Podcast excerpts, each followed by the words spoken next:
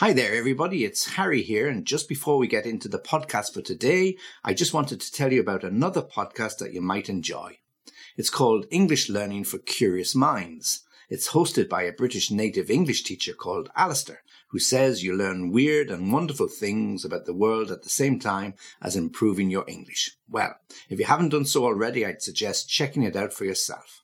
He's done some amazing episodes on things like the history of tea, James Bond, Peaky Blinders, and things like the English of Donald Trump. All the episodes come with a transcript, subtitles, and a vocabulary list. So go on, give it a listen. Just search English Learning for Curious Minds on your favorite podcast app. Now, let's get back to my podcast. What are we going to talk to you about today? Well, today we're going to talk to you about verbs, and in particular, verbs related to beginnings. Like always, I'm going to go through them one by one. I have a list here of 10. Some of them are phrasal verbs and some of them are more formal verbs. So I'm going to give you examples of each and how to use them so that you can practice them, hopefully remember them, try to use them in your conversation, the next conversation you have, or the next email or letter that you write. And again, if you have any questions, I'll give you the contact details at the end of this particular video. Okay, let's get cracking. Let's get started. So here's the list. 1. Set up. 2. To introduce. 3. Implement. 4. Set off. 5. Generate. 6. Prompt. 7. Strike up. 8. Embark on. 9. Trigger. And finally 10. Launch. Okay, so 10 particular verbs. As I said, some of them are phrasal verbs. And I'm going to go, go through them now one by one, give you some worked examples. Okay, let's get started. Number one, set up. For example, to set up a company. That's the beginning. When you start a company, the very beginning, you have to set it up. You need a legal team or you need an accountant or an advisor. You have to fill in some documentation, register the company. So the phrasal verb to set up, set up the company. Okay? Now we can set up lots of things. We can set up the house to move into it. We can set up and set the table for a meal. Okay? But setting up, establishing, getting ready to start, set up that in company, your first adventure, your first time to work for yourself, set it up. Number two, introduce. Well, governments introduce legislation all the time. So new legislation comes in about driving laws, new legislation about taxation, new legislation about social payments to people who might be unemployed. So they introduce these particular rules and laws. Now we can also introduce one person to another. Yeah. So I'd like to introduce you to my partner. I'd like you to to introduce you to my husband or wife or girlfriend or boyfriend. I'd like to introduce the schedule for next week. So all of these opportunities there are beginnings, beginning of a meeting, uh, beginning of a relationship, the beginning of a new law. Okay, so to introduce. Number three, implement. Okay, so implement, it's quite a formal verb. To implement means to begin the plan, to start the plan. So somebody writes the plan, somebody discusses and agrees the plan, and then yet they pass it on to you to implement implement the plan to make sure it works. When will this be implemented? We've got a new budget. The new budget uh, kicks off or starts on the 1st of April. So it will be implemented. Every department has to stick to this new budget, this new plan that we have. So to implement means to get cracking or to start or to uh, work on that particular plan or schedule whenever it will be. Planes, trains, they often change their schedules, particularly for different seasons like the summer season or the winter season. So when they introduce a new schedule, it will be implemented from the beginning of that season. So for the summer season, perhaps from the 1st of May or the middle of May. For the autumn season, from the 1st of uh, October for the winter season from the 1st of December. So they will implement the new schedule so that everybody will know when the plane arrives and departs, when the train arrives and leaves. Okay, so to implement.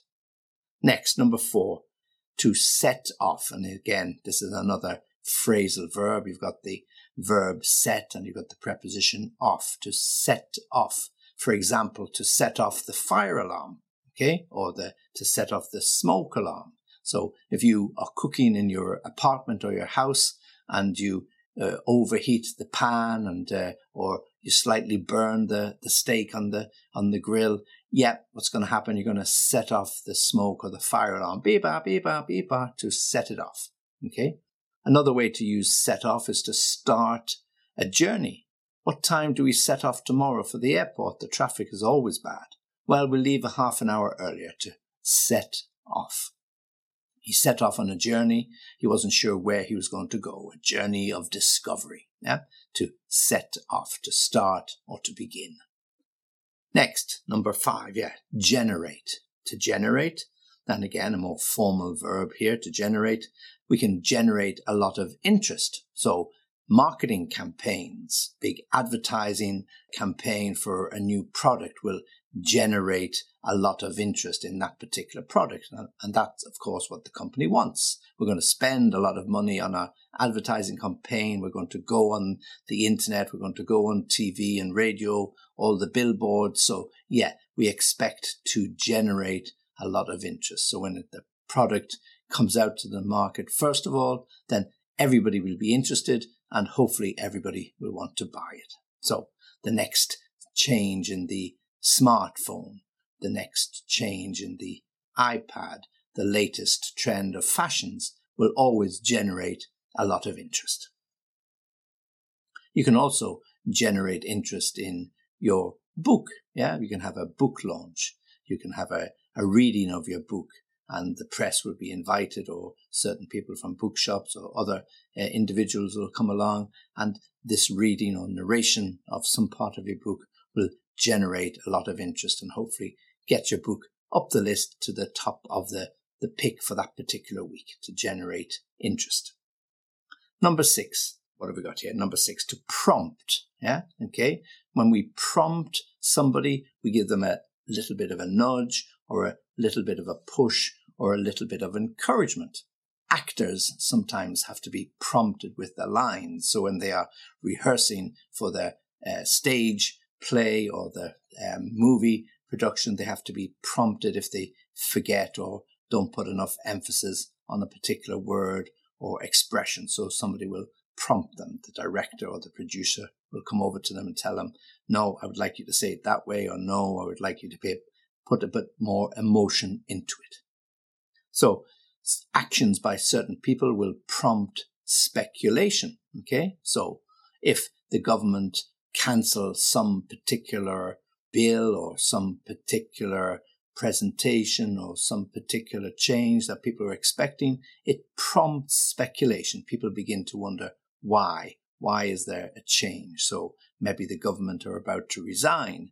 Maybe the government are about to increase the taxes. Maybe the government are going to do something that we won't like. So at the moment, we're in a period of quite high inflation. And one of the issues will be what will happen with interest rates. So the increase or the announcement that inflation has increased from, let's say, 3% to 6% or 7% might prompt speculation that the government are about to increase interest rates. And if you've just taken out a mortgage, well, that might be a little bit painful. So yeah, something you have to be aware of. So prompting speculation.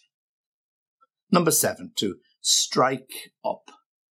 Normally we use this, and it's a, another phrasal verb, strike up. You've got the verb to strike, uh, which can be to hit, uh, and the preposition up, up. So to strike up, we often use it with strike up a conversation. So you're on a long uh, journey on a boat, on a train or a plane, and you want to do something to relieve the boredom. So you strike up a conversation with the person sitting beside you. I don't know about you, but anytime I travel on a plane, the last thing I want is the person beside me telling me their life history over the period of the, the two hours or the three hours on the plane. But Unfortunately, that's what happens. So people like to strike up a conversation, perhaps because they are a little bit nervous or they're interested to know why you're going to the same city that they are going to. So they will strike up a conversation. But kids, when they go to school for the first time, strike up a relationship with certain kids in their class. Not perhaps with everybody, but they pick somebody or somebody picks them, or for some reason they have a, some common interest and they strike up a relationship and they're friends for life from that day forward. Great way to start uh, friendships, to strike up a relationship, strike up a conversation. Next, to embark on something. And usually we use embark on a journey because embarkation, yeah, it's a word we use when we're talking about journeys, particularly when we're talking about planes and ships. Embarkation to get on, uh, and when they get off the plane, they, they leave the plane. Yeah? Okay, so to the embark, so embark on the journey, the beginning of the journey. Now, it's quite a formal verb, okay? So I mean, we might just say he got on the plane or he started his journey, but to embark is quite formal. But if you were reading a book about some uh, famous explorer or somebody who's going to investigate something happening in some part of the, the planet, well, the, the explanation or the description in that uh, journal entry or the book entry might be he embarked on his journey in Paris, or he embarked on his journey on a ship in New York heading for the West Indies or heading for Antarctica, whatever he happens to be or she happens to be investigating. So the journey began in New York. The journey began on a plane, train, whatever it might be, to embark. When our kids leave uh, school and then they head to university, they embark on the next stage of their life, the all important journey through university when they will get some professional qualifications that hopefully will give them some opportunity to get the job of their dreams or the job of your dreams for them. So they embark on the next part of their life. When our sons or daughters get married, that's the next journey that they embark on when they form their own family or they're having kids and the grandkids are going to arrive. Again, another beginning, another start. They embark on another part of life's great tapestry. Okay. Trigger.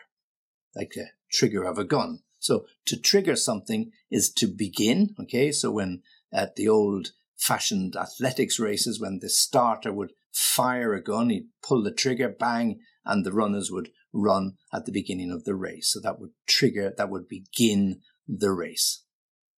When we use trigger now, we often use it with the word crisis, C-R-I-S-I-S, to trigger a crisis. So, if there's a sudden shortage of oil or petroleum around the world because the producers are not producing enough, this might trigger a crisis in the price of oil. So immediately what will happen is the price of a barrel of oil will jump very, very suddenly. It will go up. It will rocket. Okay. So to trigger a crisis or indeed some problem in the government and some minister has been accused of some form of deception or some form of corruption, that might trigger a crisis in the government when the government have to resign or a few ministers have to resign and we might have to have an early election. So to trigger a crisis.